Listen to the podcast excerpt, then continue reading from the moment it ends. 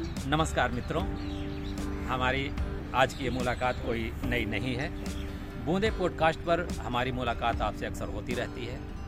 हम कई विषयों पर आपसे बातचीत करते हैं। आपके विचार भी हम तक आते हैं। और लेकिन एक फ़र्क अब आप देख सकेंगे। पहले तो हमें आप सुनते थे, लेकिन अब बूंदे टॉकीज़ के ज़रिए आप हमसे मुलाकात भी कर सकते हैं, हमें देख सकते हैं। और हम भी कोशिश करेंगे कि आप तक पहुँचे और आपको भी हम देख सकें। जैसा कि आप जानते हैं कि बूंदे पॉडकास्ट पर हम प्रसारित किया करते थे, पन्ने पलटते हाथ। आपको याद होगा, इसमें हम कई तरह के पुस्तकों की चर्चा करते हैं और जो वास्तव में अच्छी किताबें हैं, जिनमें अच्छे मैटर हैं, अच्छे सब्जेक्ट हैं, उनको आप तक पहुँचाने की कोशिश करते हैं। अब उन्हीं विषयों को लेकर, उन्हीं बातों को लेकर के बूंदे टाकिस के ज़रिए हम आपसे मुखातिब हैं। इस वक्त मेरे पास एक, ये बुक है, ये किताब है, भगवत गीता और कुरान। ये भगवत गीता और कुरान। सांप्रदायिक, सौहार्द और आपसी भाईचारे के लिए बहुत ही मुफीद ये पुस्तक हम कह सकते हैं। डॉक्टर मोहम्मद हनीफ खान शास्त्री की लिखी हुई है ये। मेरे चाचा हुआ करते थे। 2019 में ये पद्मश्री से सम्मानित हुए। लेकिन अफसोस की बात यह है कि 26 जनवरी 2020 को ये नहीं रहे, लेकिन इनकी लिखी हुई ये किताबें आज आप सबके सामने हैं। कई तरह की किताबें हैं, उनमें से एक किताब है। एक तरह से अगर हम देखें तो इसमें धार्मिक एकता का अनुपम प्रमाण, भागवत गीता और कुरान, बड़ा ही महत्वपूर्ण ये टॉपिक इसमें दिया हुआ है, ये अध्याय दिया हुआ है।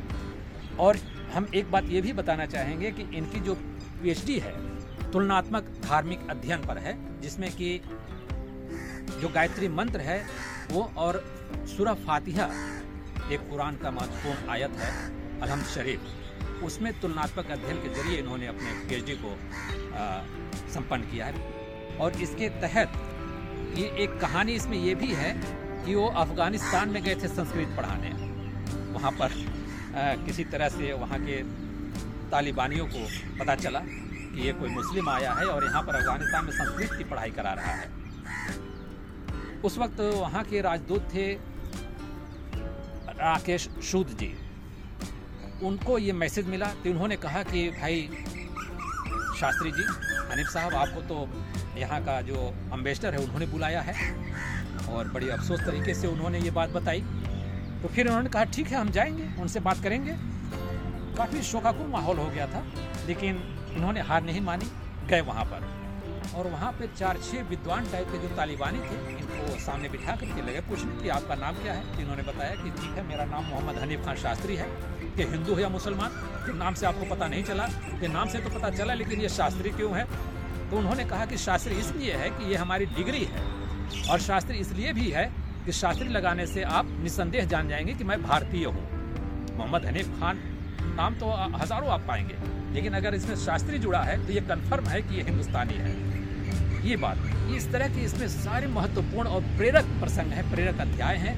अगर इन पुस्तकों को हम अध्ययन करें और मनन करें तो इसमें काफ़ी सौहार्द की बातें हैं, काफ़ी एक तत्व की बातें हैं। जैसे गायत्री मंत्र जो है, ओम भूर्भुव स्व तत्सवितुर वरेण्यम भर्गो देवस्य धीमहि धियो यो न प्रचोदयात। इसी तरह से अलहमद शरीफ में है। तो इसमें जो सात सर्ग हैं, अलहमद शरीफ में भी सात सर्ग हैं। आप दोनों को मिलाकर अगर देखेंगे तो बड़ी ही धार्मिक एकता की बात इसमें स्थापित है। तो इस तरीके से हम आज इस पुस्तक की चर्चा हम आपसे कर सके और हमें उम्मीद है कि इस पर आप भी अपना मनन अध्ययन कर पाएँगे। अगर इस पुस्तक को आप तक पहुंचाना है तो पहुँच सकता है।